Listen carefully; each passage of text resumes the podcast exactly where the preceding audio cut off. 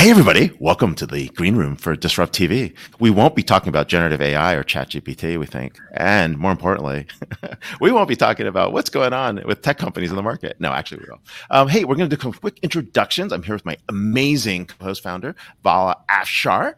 We've got our amazing producer here as well, Elle, and of course, some great guests. So, um, Paulo, uh, what are we talking about today? Where are you coming in from? Thank you for hosting me. My, uh, I, uh, I'm going to talk about my book, The Four Workarounds, and I'm an associate professor at Oxford University. Wonderful. Hey, thank you for coming in from Oxford and during pub time. Dheeraj, Dheeraj, what time? Uh, where are you in? What time zone are you in? Hopefully, no, just kidding. You're not in Oxford. I'm right here in, uh, what are you talking about today, and what are we talking about? So, well, we're talking about uh, Tommy right here in Palo Alto, and we're going to talk about uh, the role of AI in um, all things enterprise. It's the Ooh. jour, uh, yeah. And uh, before this, uh, I was at Nutanix, so we'll talk about some other things about entrepreneurship too. Yeah, no, it's amazing stuff around business, entrepreneurship, and the stuff you've been doing through different startups. So thank you. So, Jason, where are we coming yeah. in from? What are we talking about? We're coming in from downtown Palo Alto, um, the old heart of startups and software, uh, having abandoned our San Francisco office a while back. Um, and we're going to talk, we're only going to talk about AI. No, no, no. I'm, we're going to talk about, I guess we're going to talk about venture capital, fundraising, um, what what's happening in innovation in today's world, um, and uh, maybe a little bit about community and and and SaaStr and thousands of founders getting together. Hey, nothing better than that. So we're in the heart of innovation. Well, hey, that's where we are. We're going to jump in. For those following around, please definitely check out our handles. And uh, Elle, take it away. All right, three, two, one.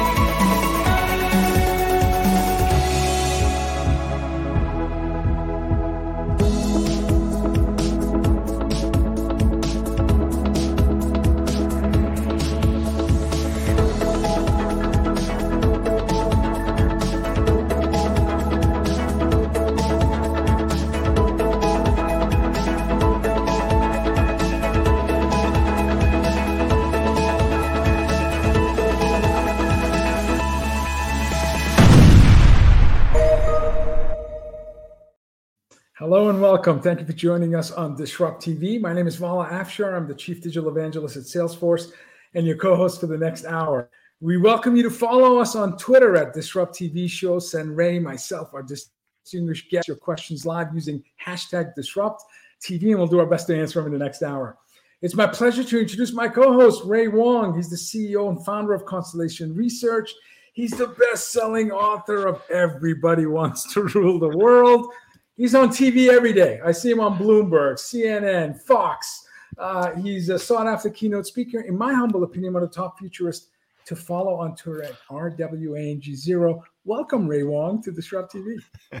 hey, thanks a lot with my amazing co-host, Vala Afshar, who is the chief digital evangelist for Salesforce, but he's also the author of The Pursuit of Social Business Excellence.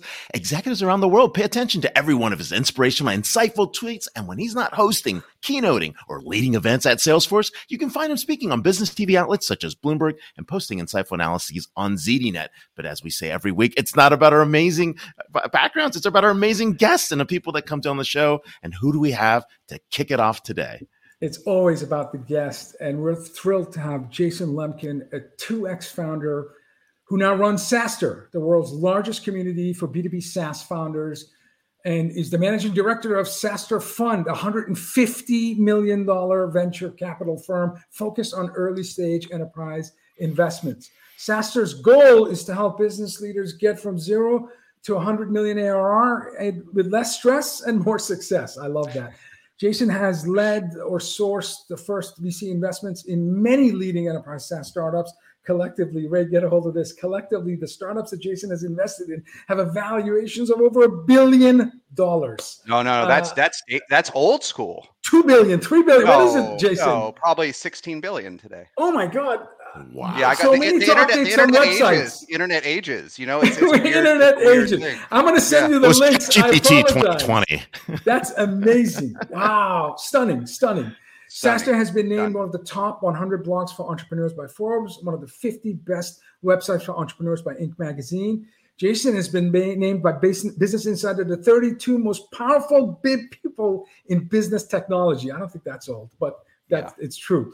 People Uh, shake uh, when I type. They shake. when I that, type, that's you powerful. What I think is that powerful. There's just an echo. Oh, I, I love that. Uh, before SaaStr and VC investing, Jason was CEO and co-founder, co-founder of EchoSign, the web's most popular electronic signature service. From inception through its acquisition through Adobe. Prior to EchoSign and Adobe, Jason was co-founded one of the only successes in nanotechnology, nanogram devices, which was acquired for $50 million just in 13 months after it was founded. The technology built into implantable power cells has gone on to help extend the lives of thousands. You can follow Jason on Twitter. Awesome, awesome follow on Twitter, Jason LK. Welcome, Jason, to Disrupt TV. I had to cut your bio short. We only have 20 And minutes. I gotta work. I gotta update that bio. It's a good one, but I gotta, I gotta, gotta get it a little more succinct and brought down to 2023. totally. To my my apologies. No, no, my It's okay. ChatGPT is running at 2021, so we're still doing okay. is. hey, welcome. You know, this is an amazing time to talk, right? I mean, we've seen what's been going on with valuations. We've seen what's going on with liquidity for startups and founders. And the VC market is, you know, it's it's kind of weird at the moment. It's a little scary. Like things are kind of empty in Sandhill, right? Things are actually people are like looking for cash, you know, banks are going away. Like what is happening in the funding environment and what's really changed in the past 6 months? Well, look, they're two different. They sound like one question. I think they're two different questions. Um, Yes, they are. If you're on Twitter, if you're on social media, you're going to hear about interest rates and ZIRP and LERP and WERP and QUERP and all this kind of stuff. Hmm. None of it really matters for funding. All that matters hmm. is multiples. What multiple of revenue are cloud and SaaS leaders trading at? And hmm. we are 30% below the average of the last six years, seven years. We're oh, below the yes. average. We have fallen. We're not just average. We are not, we have not just fallen back to the multiples of 2018 or 2019. We have fallen back to the multiples of 2015 and 2016 and and a lot of us you know day to day we didn't used to think about multiples right? Uh, in the old days in the old days going back with three of us multiples were terrible. They were terrible at salesforce. They were terrible. They were always terrible. Like it was terrible. You'd be lucky to go public at a at a billion. When i when i started in saas salesforce had a market cap of two billion dollars and that seemed like a lot right um, Box Yep. when Box IPO'd, when HubSpot IPO'd, they struggled to be worth a billion, right? And then everything got Yep. really good, and then it got really, really good multiples from 2018 to 2019, and then it went batshit whatever, bat, bat something insane in 2021, and we haven't just snapped back to 2018 or 19 or even 17. We are at we're really low, and and all what that simply means is it's much, much, much harder for VCs to imagine they're really going to make money. Okay. And when Hmm. that doesn't happen, everything slows down. Um, it slows down the least in seed because you can still believe at a tiny valuation. And then the later stage you go, it slows down. And it's just natural.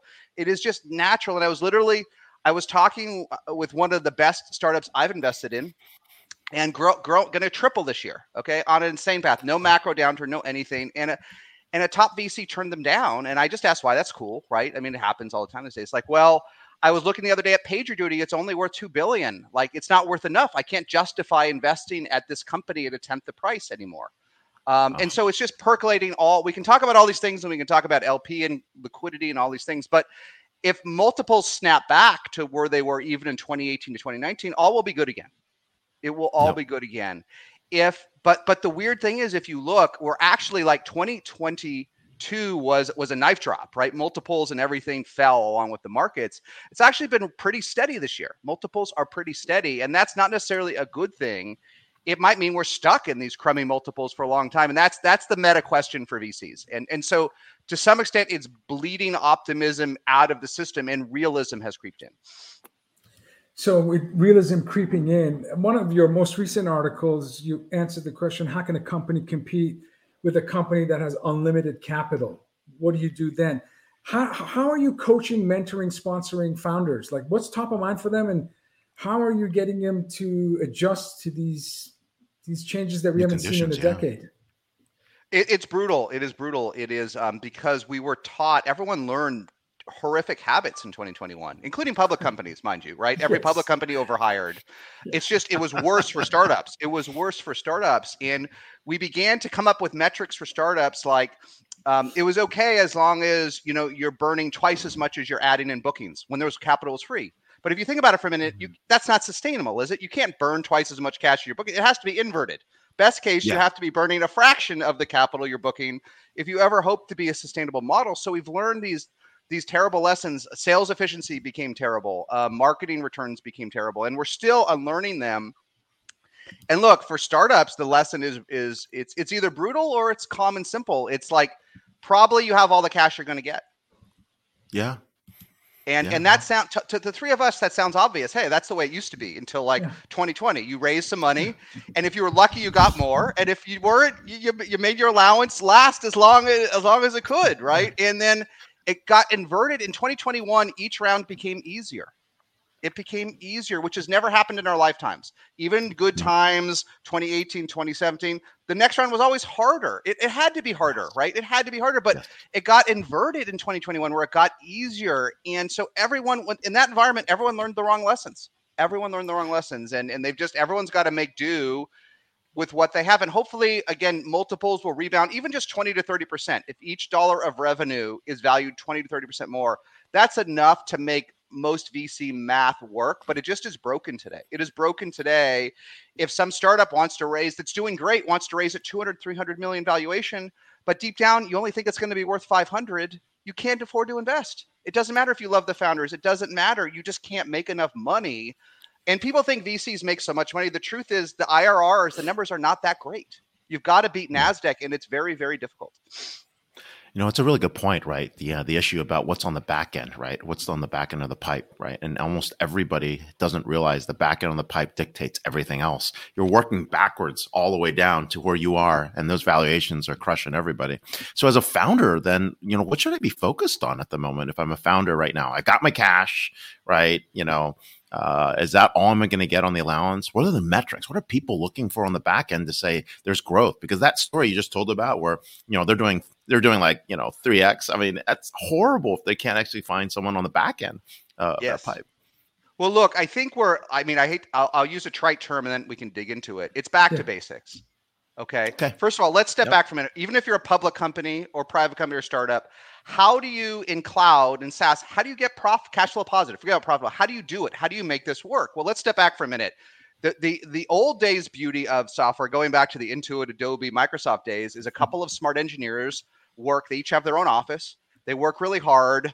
Uh, they put a piece of software on a DVD or, or something, and then millions of people use it, and it's wildly profitable. And Adobe today uh, still has almost 50% operating margins, and Microsoft's are insane, right? And so we you have to find something. And what was cheap? Well, look, it was a handful of engineers, right? And very efficient distribution channels. Now we've gotten into the world where everything has become inefficient, right? Engineering is extremely expensive, sales is Yep. extremely expensive, and marketing is extremely expensive if all three are expensive, all the categories, right, i- i- Yeah. in a Yeah. public company or private, you'll never you'll never get efficient. So the simple answer is something's got to give. If your product's very viral, it can still be you can still be wildly effective today, even if sales is expensive and you have a thousand engineers, right?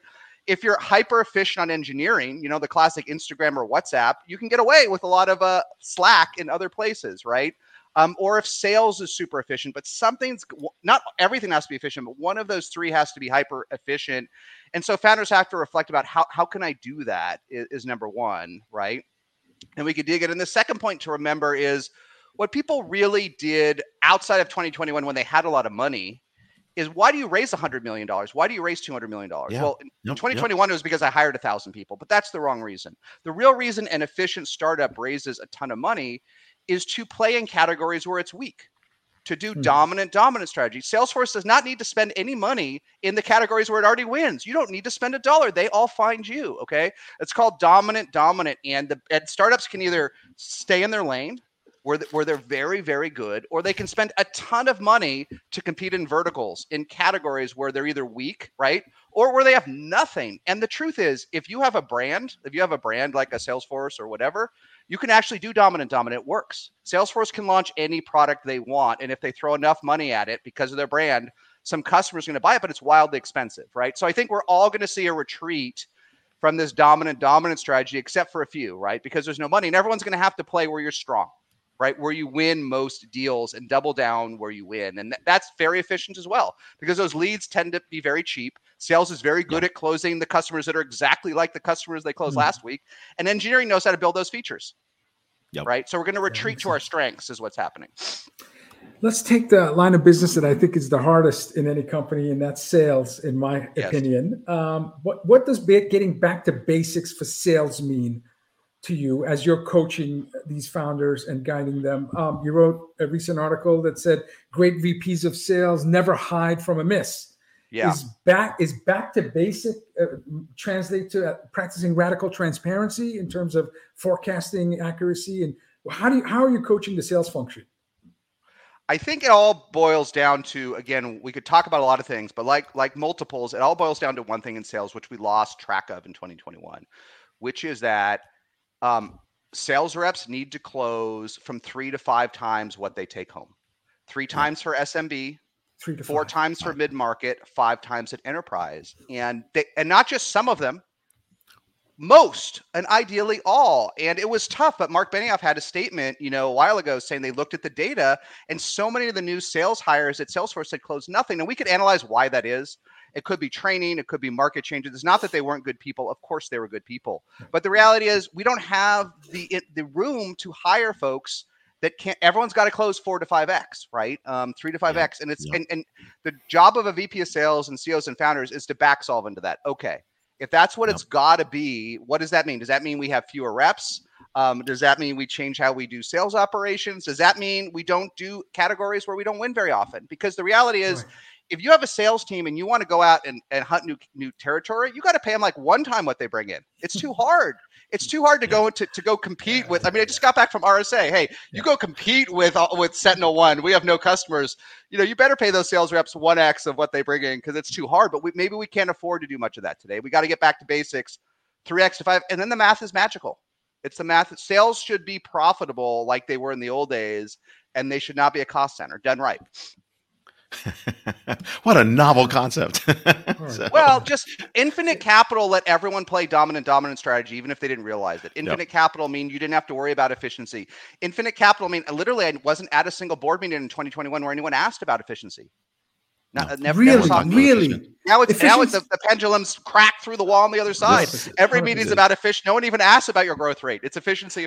No one asks. This is this is the year of efficiency. Um, oh my you know, gosh, the yeah. question here really is: Are we going to see a death in innovation though, as funding dries up? Is there going to be like a gap of like twenty four to thirty six months where we are not going to see innovation in a category because there's no money in that space, or and are we going to keep seeing the bigger companies get bigger as a result of that? Well, I think it's both. I think we are seeing it's a fun time to watch the cloud giants accelerate. Who would have thought? Who would have thought Microsoft could come back and Azure could be number two and possibly even on the way to number one? Who could have thought Microsoft and Google could be so successful? Who would have thought we could see the renaissance in Salesforce and so many other leaders or Oracle? Oracle. Oracle's got its third win. Where'd that come from? Right? Who would I never would have thought? And so a lot of these and, and a lot of the money, and you guys know this even better than I do, a lot of the spending hasn't dried up in the enterprise. It's just become much more uh, discriminatory and thoughtful, right? It's much harder, but and, and the money's going to the brands and the big and the big. And yes, it's a bummer that Cloudflare went from whatever 50% growth to 35% growth. That's still pretty good. right. I mean, Azure still grew 30 something percent, right? But you'll meet with startups and you know how and you know what? They booked nothing last quarter. Nothing. Nothing. I know. We bet some folks nothing. There. Not do you see a Cloudflare or or or a PagerDuty pick or zero. You don't see them growing zero. You don't see anybody growing zero, do you? But you see startup after startup after startup growing zero. Um, but I don't think it's going to kill innovation. It's just going to it's just going to be the death of these hyper inefficient startups, and the and and the death of um, undifferentiated startups of the fifth player. We don't. We're probably not going to need the fourth or the fifth or the sixth or the seventh player in the space anymore. But it, it's okay, right? Software sh- mo- outside of OpenAI, so, you know, five or six engineers should be able to get a 1.0 of anything out. And there is an infinite sort. There are more sources of seed capital today than there ever have been in our lifetimes. Yep. There are more entrepreneurs who had big exits. There are more of this. There, there is some. Even though capital dries up after seed stage, there are so many people that have money to invest in the next generation. It's it's almost actually inexhaustible the amount of capital there is if you're an efficient seed startup, right? It, it's not that it's fair. It's not that it doesn't discriminate. Mm. It's not that it doesn't pattern match. Okay, it does.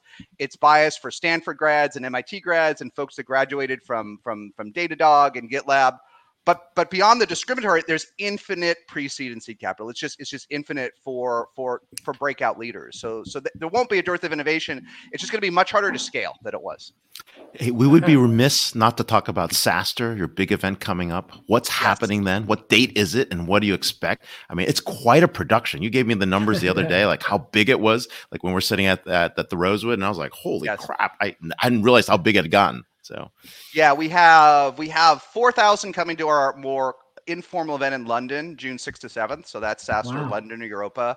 And then we'll have about 12000 or so come to goodness gracious i think it's the ninth SaaStr annual september 6th to 8th in san mateo. Um, and uh, yeah it's it's pretty it's pretty fun. It's pretty unique. Um, and it's, it's just you know there's everyone's there. There's plenty of cxos and there's hundreds and hundreds of vcs but really the core icp is ceos founders from like two to 100 million in revenue just sharing their learnings and um, it's pretty cool it's pretty it's pretty amazing that all these years that the best of the best will come and just share their learnings again and again it's kind of i mean you guys know this but it's it's kind of magical that the best do this isn't it It really It is. is. It re- it hey, really let is. us know how we can help again. If we're the same things you wanted to do, we're still in. Let me know. Count We're me in, in, on in. that.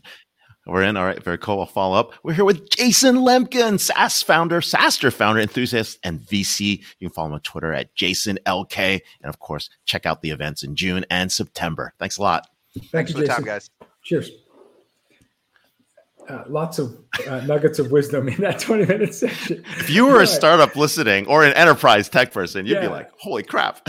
So- yeah, it's it's it's amazing. Uh, it's a privilege for us to have uh, Dheeraj Pandey, CEO and co-founder of DevRev. Dheeraj is a veteran entrepreneur, having had several CEO and EVP roles during his 20 plus Legendary. year long career in the software technology industry. Currently, Dheeraj is the CEO co-founder of DevRev, a fully remote tech company with a platform that converges the silos of sales, marketing, support, and engineering to act as one every company needs to act as one in order to compete and win. Before launching DevRev, Dheeraj was founder, CEO, and chairman of Nutanix, a software company focused on hybrid cloud infrastructure, which was uh, the most valuable IPO in 2016. Dheeraj currently serves as a board member at Adobe and sits on the board of advisors at his alma mater, University of Texas, Austin. You can follow Dheeraj on Twitter. He must have been an early adopter. I couldn't get Vala at There you Dheeraj, D H E E R A J. Welcome, Dheeraj, to Disrupt TV. Thank you. Thank you. It's great to have you. Hey, we're really excited to have you here. And, you know, one of the hot topics here has really been where generative AI, open AI, diffusion models are headed. Um, they're getting a lot of interest in adoption, especially around decision making, right? And one of the things that I've been talking about for years is around the concept of decision velocity. Let's talk a little bit more about this, right? There's a Oracle study that's been talking about some of these concepts. You've been talking about these areas that are important. Uh, what's happening in the space? I mean, everyone's trying to make sense of it, and it is moving super fast.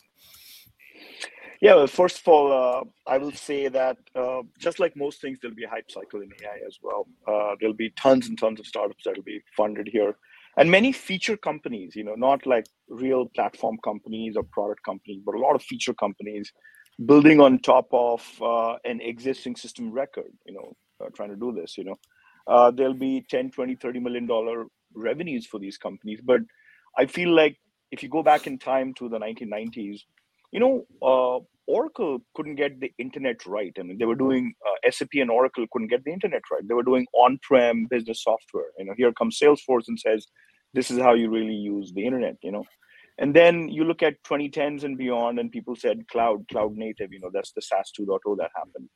I feel like AI right now is like the internet, and it cannot be retrofitted into an existing code base. Um, and this is where the real magic will begin, where we can re- take an empty canvas approach to things and say, look, if you have to really build a system of record that's engaging, just like Slack was engaging, uh, and it's intelligent because it is sentient and prescient. It actually knows a lot about your enterprise. I think uh, some great things can happen in the coming years.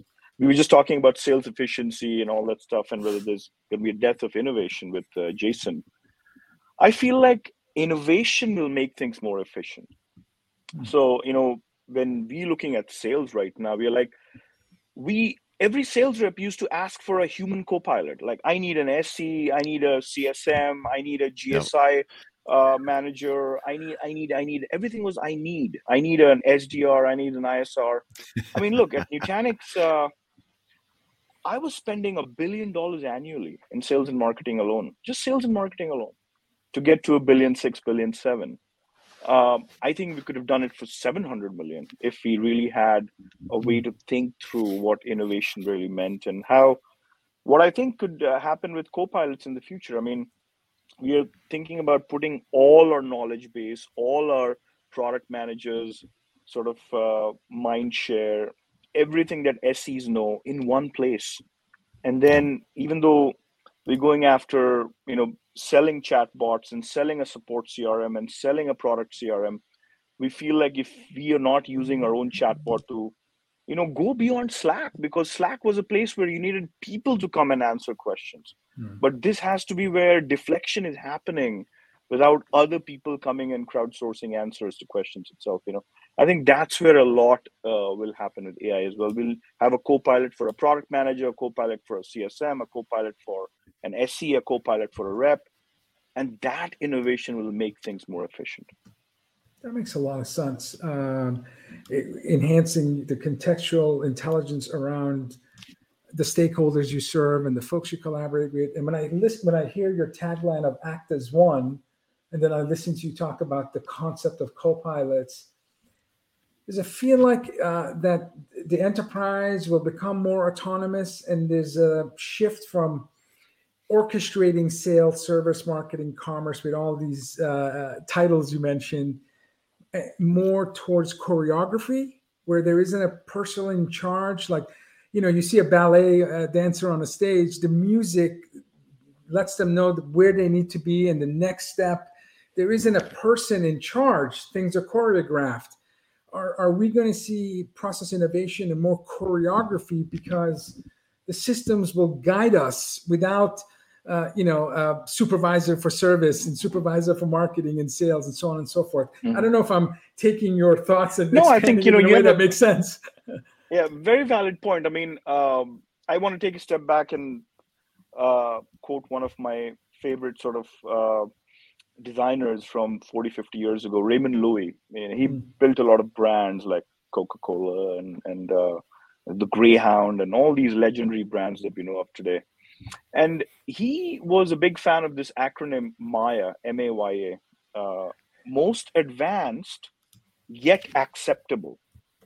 Uh, if you if you think about Google Glasses or even Oculus, I think they were most advanced, but like Google Glasses was socially awkward. Like I I couldn't really just wear this go go to a party. People like balk at it, you know. AI needs to. It actually hurt my eye looking up too too long. Yeah, it you're just like wasn't acceptable. Yeah, because I'm like I can't keep my eye looking to the corner more than a few yeah. minutes. Anyway, sorry. And by the way, uh, that's the biological non-acceptability of the Oculus and these glasses. And similarly, I think AI needs to go through the rigors of Maya. You know, like at the end of the day, well it said. has to be most advanced yet acceptable. Well and I mean, like, I mean, if you go through what machine assists need to be, if you go and say, look, they're going to take away jobs, I think people will really say, you know what, this is an inaccurate bot. It's too arrogant. We have to fail it. But if it goes in there, a lot of these things go in as humble because some research was done like two years ago. The Wall Street Journal did a research on chatbots. And they said people will fail the smartest bot in the room, you know, who's trying to act like the smartest uh, person in the room because that's what most people do. Like, if you're trying to be the smartest person in the room, then the rest of society actually comes together and says, you know what, maybe you're not worth it. I think that's true for chatbots too. And that's going to be true for AI as well. Because if you think of the power of LLMs and all this data, they're still inaccurate. So we'll have to go in Yeah. there and act very, very humble. The bots have to be asking for human feedback, getting reinforcement learning going, uh, you know, continuing to actually uh, really get better every day as well. But I think, at, I mean, if you look at five to seven to 10 years out, just like with the internet, um, I mean, it took 10 years from 1997 to really get 3G going and the mobile uh, phone going. I think we are in this five to seven uh, year kind of uh, horizon here where AI will convert jobs. It will collapse some departments. I mean, because we did create, I mean, Jason talked about the excesses of the last four or five years. I feel like a lot of SaaS companies went in and oversold, and then they worried about customer success later on. There's lots of departments we created in the last five years, like growth engineering and customer success management. All those things will actually need to come to some core departments like product management. They need to do customer success. They need to do growth. It cannot be like these are all separate departments doing things separately. I think the front office, if anything, has to get more product centric, and the back office has to get more customer centric. And AI can really help developers actually get more customer centric because if Copilot is going to come and write 30, 40, 50% of their code, Yeah. they'll have more time. I mean, GitHub Copilot will actually do more. I mean, and you know, we talk about this at board meetings like, what is the future of work for developers? What's the future Yeah. of work for product managers? You know, Right. and I feel like this orchestration that you speak of, Vala, will need to be machine assist to existing uh, you know jobs. Now, we might end up going to you know colleges like a lot more than we have because the younger people Yeah. are actually a lot more productive than they used to be. AI can help them with a lot Yeah. of this training as well. Yeah. As the cost of content is converging to zero uh, and the volume is increasing, I don't know how it can't be machine assist because, you know, how do you test the efficacy and the accuracy to ensure whatever content that's generated and you're going to share doesn't drift away from your brand promise and your core values? Oh. And there's, it's not ready for an enterprise. I, I just, it's, maybe it's my humble opinion, but, uh, you know, so, so the humans have to be part of the process but the volume is at a, such a pace that it has to the, the, the automation and the testing of the new content has to include um, has to include bots and machines um, and i have Yeah. some working with, go ahead please. Yeah, I was going to say that. Look, uh, this is going to be verticalized. It's going to be extremely focused. You know, anybody trying to really do AI washing for the entire enterprise probably is going to fail. But like at DevRev, we are taking a very, very specific look at chatbots, support, CRM, product, Yep. and development. Like, what does it mean for Yeah. this one pathway to be extremely efficient? Yeah. And if one could do that well, maybe you've actually enabled developers and product managers and support engineers Right. uh, to really become uh, AI ready in some I like the back to basics. You're naming functions that are core to successful companies. you know, and I don't, I'm not against having different titles. I mean, look at the chief digital evangelist, but product management, product marketing, like these folks all like success is not something you delegate to. You know, it's a team sport. Anyway, sorry, I would- go ahead. I was ex- I was I was explaining to my son there there are these real jobs. They're called product. they're called sales. they're called marketing. Right? Maybe. And if you're not on the product side, if you're not building product or you're not selling product, everything is overhead. Yes. I was trying to explain to him like that's how it used to be.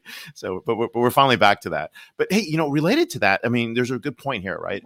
I mean, we're operating at machine scale, yet we're humans, and we've got to figure out how that balance is going to occur, right? And the exponential amount of misinformation, disinformation being created by a ChatGPT or generative AI is concerning. So what are we doing to improve that precision, that training to get to that, you know, last percent? And, and what I mean is like, you know, getting 99.1% accurate in healthcare is probably not good enough, right? People are going to want a lot more than that.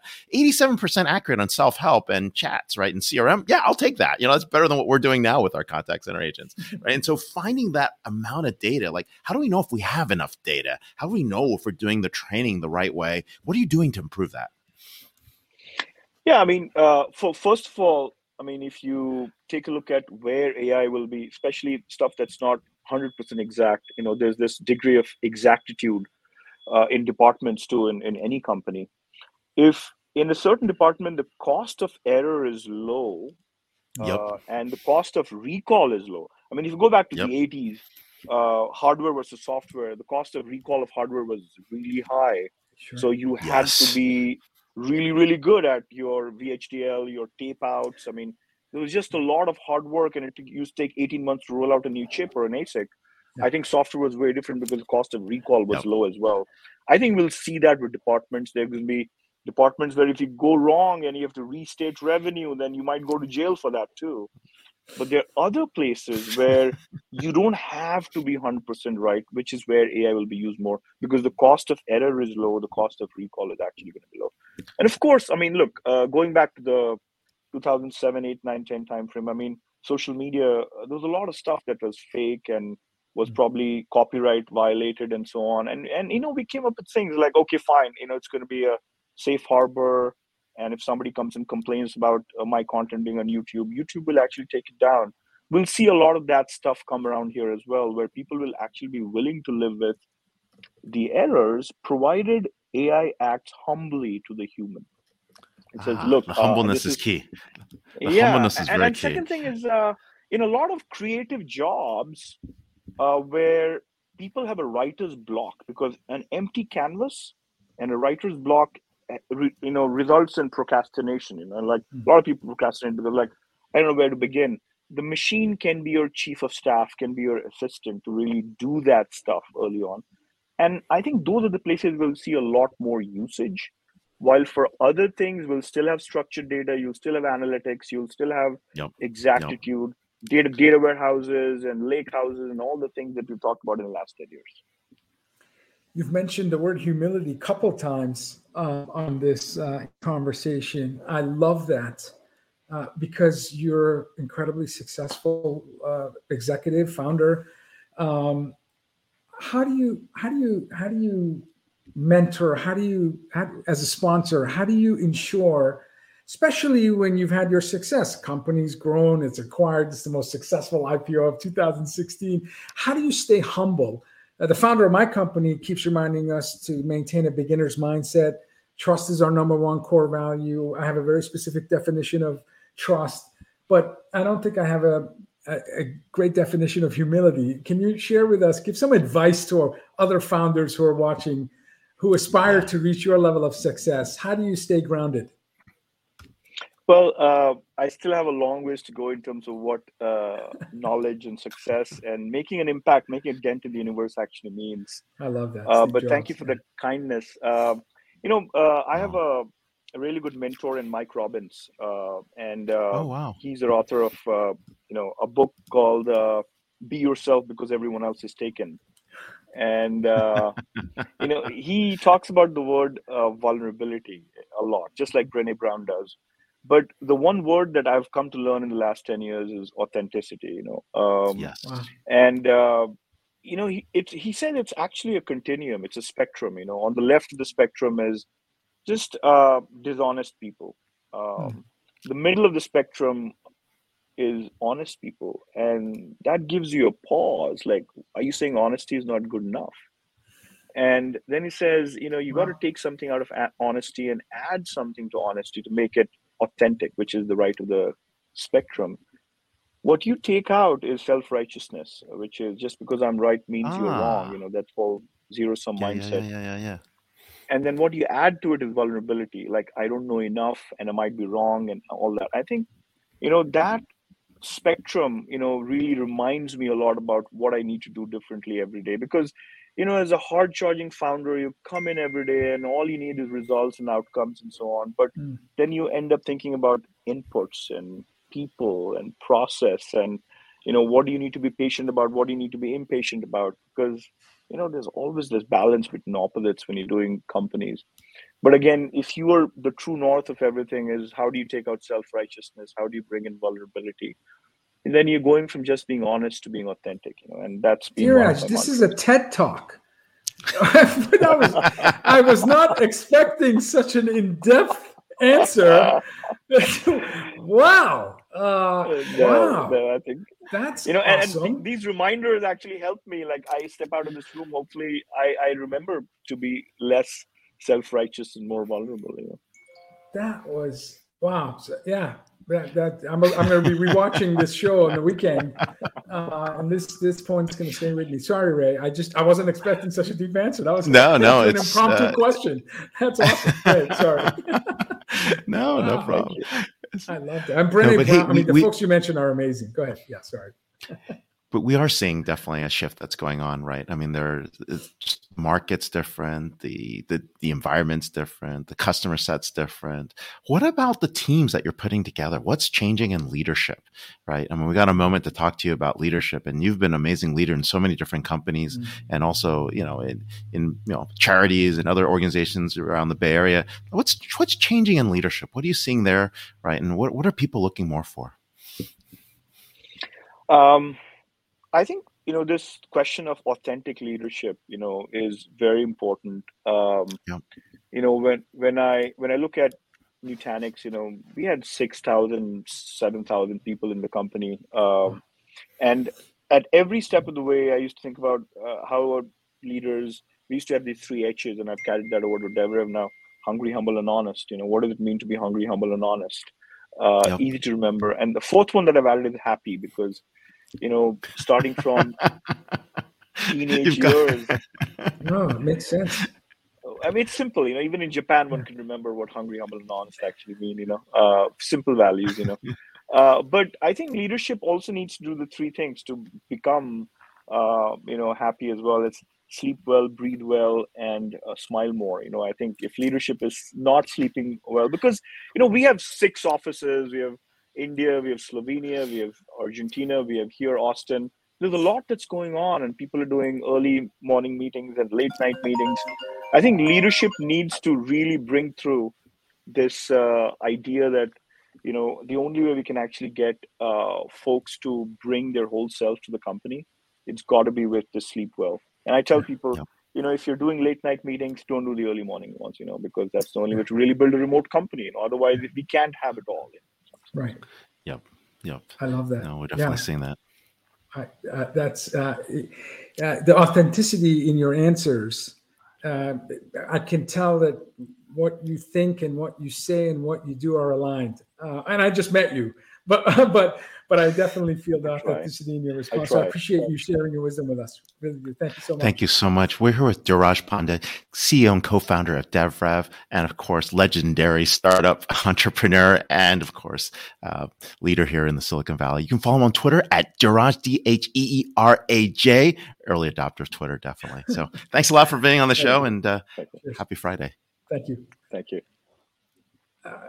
That was awesome. We're getting blown away everywhere today. I mean, And of course, uh, amazing thoughts. Our long distance award goes to our final guest, who we're interrupting his at dinner time, uh, Paulo Savaget, uh, author of Four Workarounds. Uh, Paul is the author of the Four Workarounds, associate professor at Oxford University's Engineering Science Department and the Saïd Business School.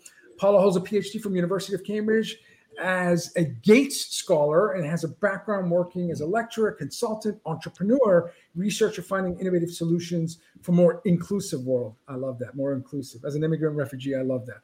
As a consultant, he works on projects for large companies, non-profits, government agencies uh, in Latin America and the OECD. He currently resides in Oxford. So again, thank you for joining us late.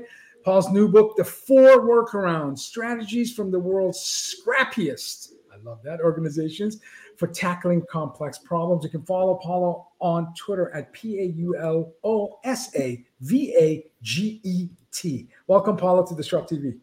Thank you very much for hosting me. Very excited to talk to you. Thank you, sir. Thank you. Same here. Hey, well, happy Friday. Welcome. Let's start with the basic question What is a workaround? Uh, a workaround is uh, an imperfection loving problem solving approach that I've learned actually from computer hackers. Uh, I, I got very curious about how computer hackers were hacking all sorts of complex systems, these computational systems.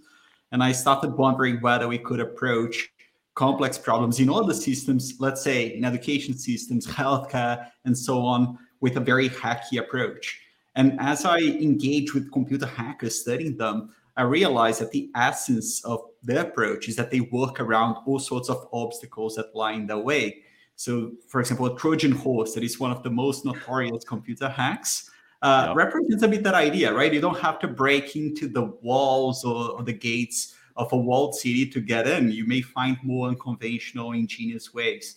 Uh, and, and that was the, the, the beginning of the, the research. Uh, but a workaround challenges the conventions on how a problem is meant to be solved and also by whom a problem is meant to be solved. And your book, you know, you reference four types of workarounds. Now, was it spending time with computer hackers? With that was the catalyst for the idea. How did you how did you come up with the idea? And then please explain to us the four different types. Sure, thank you. Yes, uh, it was actually from computer hackers. I had worked for many years as a consultant, as an entrepreneur, and as a consultant, I worked in many different places Hmm. with, for example, traditional populations in the Amazon, but also with very large companies. And I realized that my reports were getting very similar. So in some ways, I was frustrated with myself, uh, considering that I was giving recommendations in very different settings, and these recommendations relied on more alignment, more coordination, more collaboration, and things that are not wrong, right? I would never say that these things are wrong, but they were very generic, and I was overlooking other ways of making change. Uh, then I decided to look at hackers and study hackers to see how they approached problems in computer systems. And that's how I ended up finding that hacking is not only exclusive to computer systems, but it can be used in all sorts of systems. Uh, and also that workaround is at the essence. So let me give you an example to materialize that a little bit. Uh, what uh, a workaround uh, entails or can possibly entail. And it's the first workaround that I call the piggyback. Uh, one of the examples that I use in the book is from an organization that I worked with in Zambia. Uh, and they wanted to address the lack of access to diarrhea treatment in very remote regions. Uh, remote regions select some basic products, but they can you can actually find other sorts of products like fast uh, from fast moving consumer goods, for example, like Coca Cola. So instead of addressing the bottlenecks preventing medicines from being found in these remote regions, this very small, scrappy organization uh, worked around these obstacles by piggybacking on Coca Cola distribution chain, literally Ah. fitting medicines between bottles in a crate to take a free ride to these remote Wow. regions. Because if Coca Cola is found there, why can't we take free rides for medicines that will save lives? Love it. That's that's pretty awesome. That's pretty so then you call this piggyback. Exactly. Yeah. So it's the idea that you don't have to address a problem in healthcare only by addressing through the means of healthcare, the traditional, conventional ways of approaching problems in that system. You can benefit from what already exists in fast moving consumer goods. You can find unconventional pairings to get a lot of things done. There's already so much potential so much stuff out there. Why can't we bridge across these silos? Sure. You talk No, about this is a- scrappiness. I'm sorry, Ray. You talk about this. You define this as scrappy organizations. Can you teach scrappiness? Uh, How do you? How, how does your? How does the DNA of a culture of a company? Look, when I think of scrappiness, I think about uh, grit. I think about resourcefulness. I think about optimism, pragmatic optimism, or maybe just optimism. Uh, like, wh- wh- what, what, what's your definition of scrappy? It's exactly what you said. I'm I'm amazed that we have exactly the same view of scrappy, and that's how I defined scrappy organizations. I would just add that these scrappy organizations are sometimes or most times in the fringes, right, of, of power structures. They're not necessarily the IBMs or the Googles of the world, uh, but perhaps these Google and IBM were once scrappy organizations that were being very resourceful, sometimes out of necessity.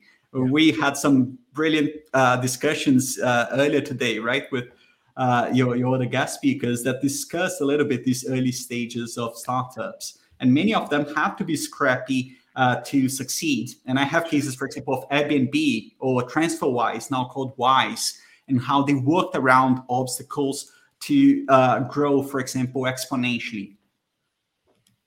Amazing. No, ahead, that makes a lot of sense. Let's talk about the loophole workaround, right? This is a very interesting one, and really, how, really talk about how these can benefit underdogs rather than the people that are entrenched or in power or you know have all the advantages. Because this is a fun workaround, and uh, let's go deep on that. Yeah, and, and it's also the most controversial one from all the four. very workarounds. controversial, yes. Yeah, because it's about working around rules. So if the first one is about relationships, the second one is about rules. Uh, and uh, let me give an example to uh, illustrate that a little bit. There's an organization that I studied that is based in the Netherlands. Uh, and it's an organization of feminist women that is pro-choice. They think that women should be allowed to get an abortion service if they want on demand, right? That's uh, how they started. And they realized that what constrains women from getting a safe abortion service is uh, and, and legal abortion service is where they reside. So, for example, if they are in Poland, they cannot get an abortion service, but if they are here in the UK, they can. In the United States, now it depends on the states, right? Uh, so the, uh, the, it's pretty much the legislation that constrains women from getting these safe and legal abortions. So what did they do to work around that? They got a boat from the Netherlands, where a country that is pro-choice, and they sail to places where abortion is illegal. Let's say they go to Poland, and then women who want to get an abortion service go on board and they sail to international waters, which is not that far from the coastline. It's like less than half an hour most times and then they can provide a safe and legal abortion service because the legislation that applies in international waters is the one of the flag of the boat. And because it's Dutch, it's the legislation from the Netherlands that it's pro choice. So they can provide the service and take them back to the countries where they reside. When you're teaching students about these concepts, um, what type of mi- mindset do you do you do you try to instill in them? Uh, it, it, what type of mindset is required to recognize that there's potential opportunity for a workaround and have, and experiment with the workaround? And again, uh, I mentioned a beginner's mindset. You know, if you're, I assume if you're free of prejudice, if you're curious, if anyone who's a parent of a young child, you know. Um, I think that children are probably have the right mindset to look for workarounds. Um, so, how, what's the type of mindset that you, you need to cultivate in order to be successful with workarounds? Workarounds, uh, uh, I learned from scrappy organizations, and there's a reason why these scrappy organizations excel in in uh, working around those sorts of obstacles. Uh, and, and you mentioned, for example, children being prone to workarounds, and some people that are very creative in assembling resources in different ways, recombining them, finding different pairings, rethinking or challenging, deviating from rules uh, that might be enforced on them. So there are some people that are very prone, or that uh, from whom I found many cases of workarounds. But what I learned throughout my research is that everyone actually works around the obstacles to different extents and that these are muscles that we can train we can exercise we can get better at working around and that's one of the things that i show in my book so for example one of the mindsets that i think is very important is to realize that in complex situations a complicated solution is really bad mm-hmm. uh, simple is good in complicated uh, situations and workarounds are simple. They are very graceful and effective and, and, and uh, ways of approaching problems. It's kind of like the low hanging fruit mm. of problem solving. Yeah. But there's no problem in a low hanging fruit if it's tasty fruit and it's reachable right, and it's right. feed you, right? That's the, the essence. And, and it can allow for very big and structural change later on. Companies that have become huge, for example, after working around um, many obstacles that they faced or people who changed entire legislations, like in the United States, I show a case of Ruth Bader Ginsburg working around uh, some challenges that she had when she was a lawyer uh, before she became a Supreme Court justice, uh, and that toppled down a system of sex-based discrimination. Mm-hmm. Workarounds are accessible, right? They are ways, of, simple ways of getting things done that open up many future possibilities for change making. Oh, yeah. this is amazing. And one of the other concepts you talk about is the power of the outside, right? How does that work? And how taking that perspective could actually give you potentially another workaround. Uh, let's start there. Exactly. When we uh, work as insiders, we get numb to the ways of getting things done. And this won't be a surprise to all of you, right? There's a certain way of getting things done in our daily lives as well, not only in our workplaces. I have my way of cooking pasta, right? I never challenge my way of cooking pasta. I will criticize people that do. we will never debate an Oxford professor on pasta cooking. We would lose. Exactly. So, yes. That's awesome. But, the, the good thing about outsiders is that they they come with fresh eyes. They can challenge yep, yep. these norms. They are not numb to the way of getting things done. And that allows them to find different pairings, for example, or rethink the way we use resources in ways that are unconventional in that setting. That's why outsiders can be very good at finding workarounds. And we can also stimulate this outsider mindset. And it's something that I try to bring in the book as well. Like well, that. should should you companies know, be encouraging their teams to actually focus on workarounds at scale? Like, is that something that you would say is you know going to be an, a leadership mandate where people actually go out and say, you know, we're looking for innovation. Let's actually focus on workarounds. Do you see that happening? I do see that happening. Actually, there are some companies that have already institutionalized one of the workarounds that became very prominent. Uh, uh, for example, HP, 3M, Google, they all have these policies now that allow for people to uh, uh, to dedicate 15 or 20 percent of their times for their personal innovative projects. Right? Yeah. These many of these policies came from people that were working around the direct orders from their bosses to work on the projects that they believed in, but their bosses didn't believe in. That includes, for example, aspirin was developed that way. Blue LED lights were also developed that way. Uh, large uh, uh, screen displays also. Uh, many technologies that we love and use came from people that were working around direct orders from their bosses. and, and that's something that companies have built on. They realize the importance of allowing people to build on their passion and their drive to create innovation. I love that. I mean, you know, you implied, and I agree with you, that as companies become bigger, they're not as scrappy. Uh, and I don't know, it's been said people are not afraid of failure, they're afraid of blame. And I wonder when companies get bigger and the decisions become greater magnitude in terms of right or wrong or different shades of good, better, best, that people don't have the safe space to experiment with workarounds because they are in a culture of blame and finger pointing when something goes wrong.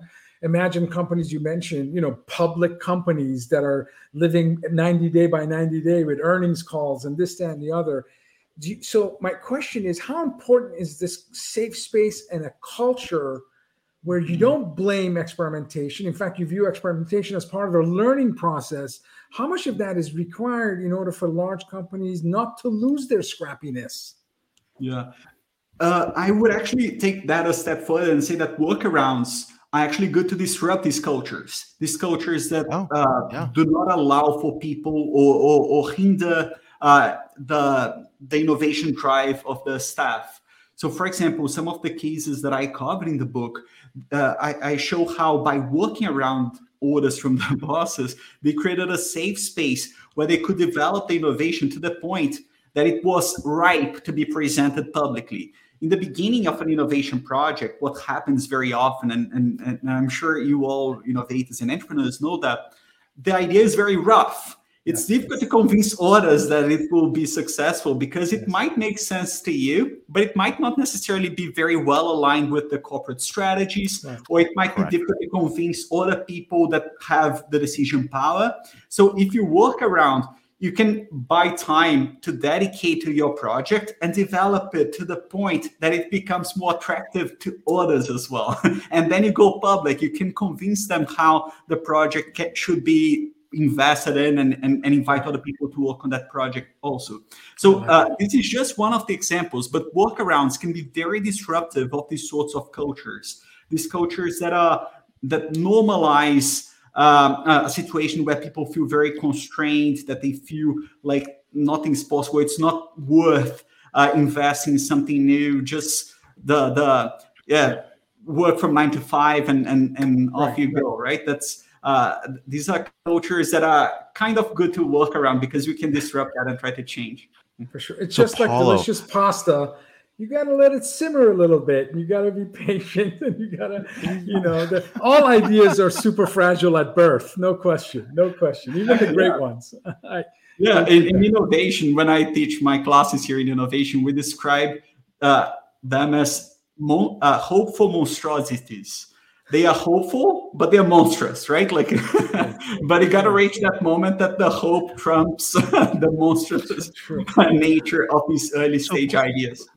So, Paulo, this is actually a very important concept around workarounds. And the reason I'm very excited about this is in a world of AI where the rules are very rigid, very black and white, right? We're going to need a ton more workarounds, right? I mean, that whole notion of actually augmenting the machine with a human and working side by side, right? I mean, the machine is going to be learning about all these workarounds because human behavior isn't linearly mapped, right? We don't follow those patterns. And it's very interesting when we try to organize around very rigid processes.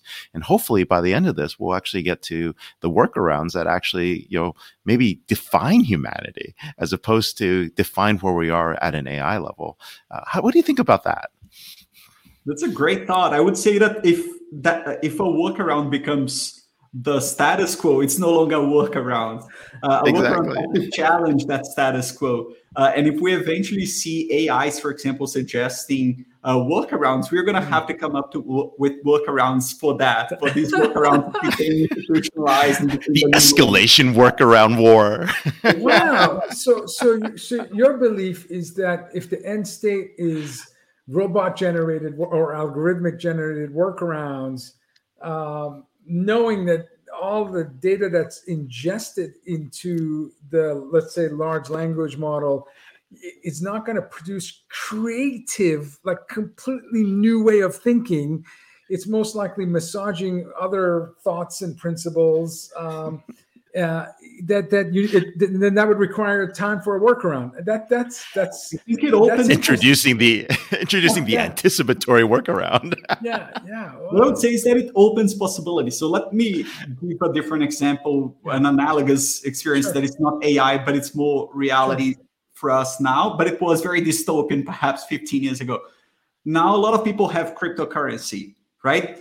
Bitcoin was a workaround to the financial system that yeah. is centralized by the central bank and uh, around yeah. the world, right? That, that's a, a workaround that followed a bunch of workarounds, people working around the FBI, the NSA, and so on to develop cyber technologies. If crypto eventually became the new norm, it will have originated from a workaround, but it's no longer a workaround to a financial system if it becomes a new norm of the financial system, right? And but I'm sure that a lot of people will come up with workarounds for that if that becomes it's going to be a workaround to crypto, right?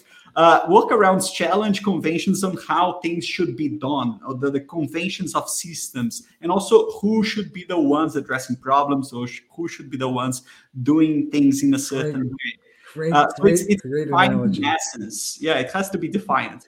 Great. And now, when I think of all the bad actors over the last two years, their workaround of a decentralized framework was to centralize it more, and uh, and then they didn't you know uh, have trust as their core value, and it mm-hmm. reiterated the importance of we need to maintain that decentralization and, and ensure that one actor can't tumble a market. Sorry, I don't want to get into the crypto, but that's a great analogy. I totally, I, we have witnessed as Ray and I are crypto people lots of workarounds that didn't work lots around and more workarounds and it's uh, uh the cold wallet is the workaround. it.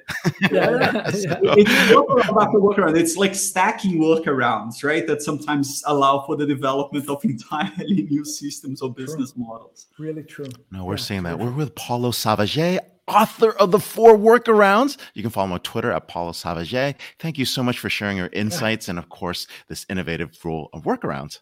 Congrats on the book. Thank you, sir. Congratulations. Yes. You can get the book on Amazon, available March 3rd. So, very cool. Uh, you, and you're not asking me to summarize this, are you? no, but I'm just saying every one of our guests, uh, Jason, Dheeraj, uh, Paulo, like – not take notes fast enough with any of our guests and all the incredible. Uh, if yep. you could, maybe in 30 seconds, summarize, that would be great because I know our audience uh, benefits from your wisdom. Oh, great. Thanks. No, um, hey, look, I mean, the, the funding environment is very interesting, and we're getting back to basics. And Jason's definitely right about that. Um, we've been lost in an era of cheap capital, cheap money. Uh, people actually believed in MMT. Uh, that actually created really perverse behaviors, right? Things that didn't work uh, in terms of what we see as natural laws of physics. Uh, but that environment may actually create much better startups, much more innovative startups, and much more disciplined startups. And I'm really looking forward to seeing where, where that's headed, right? But one of the biggest things productivity as the north star. With productivity, yeah, productivity is north star, massive efficiency, right, and and hopefully you know societal productivity. Uh, the thing that's interesting to me the most is that AI will change the way these startups work uh, and really change the way how you know we see those efficiencies, and and really that takes us to the next part, really about you know what's happening next. I mean, I mean, Dheeraj really shared with us in terms of thinking about where, where that future is going to look like, right? What are we going to see in terms of how we actually maybe apply generative AI to a business problem? What He's we actually have to do, thinking about entrepreneurship, right? What does that new leadership look like? We're looking at a new set of leaders uh, with with that level of experience, uh, and, and I think you know, if these systems fail us, what Paulo's is saying is basically these workarounds will be here. And you know what? We're going to get even more innovative. And so, so I see this episode as the episode really talking about where a culture of abundance is shifting to a culture of scarcity, forcing us to become a little bit more innovative, a little bit more uh, scrappy, and a little bit more authentic. So I'll leave that with you. Great summary. Great summary. Next week, uh, we will have Paul Sheard, author of Power of Money. He was the former Ooh. vice chairman of S&P Global. If you love economics and money, this is your guy. yes. Sue Watts, president of uh, Sapiens Analytics and Phil Simon, author of The Nine The Tectonic Forces Reshaping the Workplace. If it's Friday, it's DisrupTV. We're approaching a thousand guests in the next two weeks. So Who will be the thousand being, guest? Yeah, I think it's going to be Paul Daugherty. Uh, but but you know, I, I, need to double check my counts. But oh, of Accenture. But uh, if it's Friday, it's DisrupTV. Thank you for watching. Ray, safe travels back from Dubai, and uh, we'll see you next Friday. Thanks, yeah, everyone. We'll see folks in the green room. Bye. Bye.